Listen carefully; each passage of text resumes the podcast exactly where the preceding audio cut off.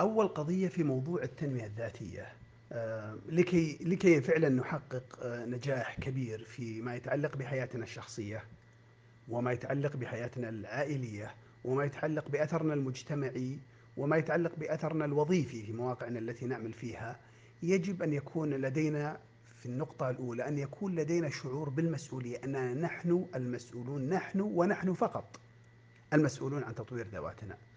أسهل شيء على المرء أن يقول والله المنظمة اللي يعمل فيها ما تهتم بتطوير موظفينها. أو آه، والدي أو مجتمعي أو الذين يحيطون بي لا يساعدون الواحد على تطوير ذاته.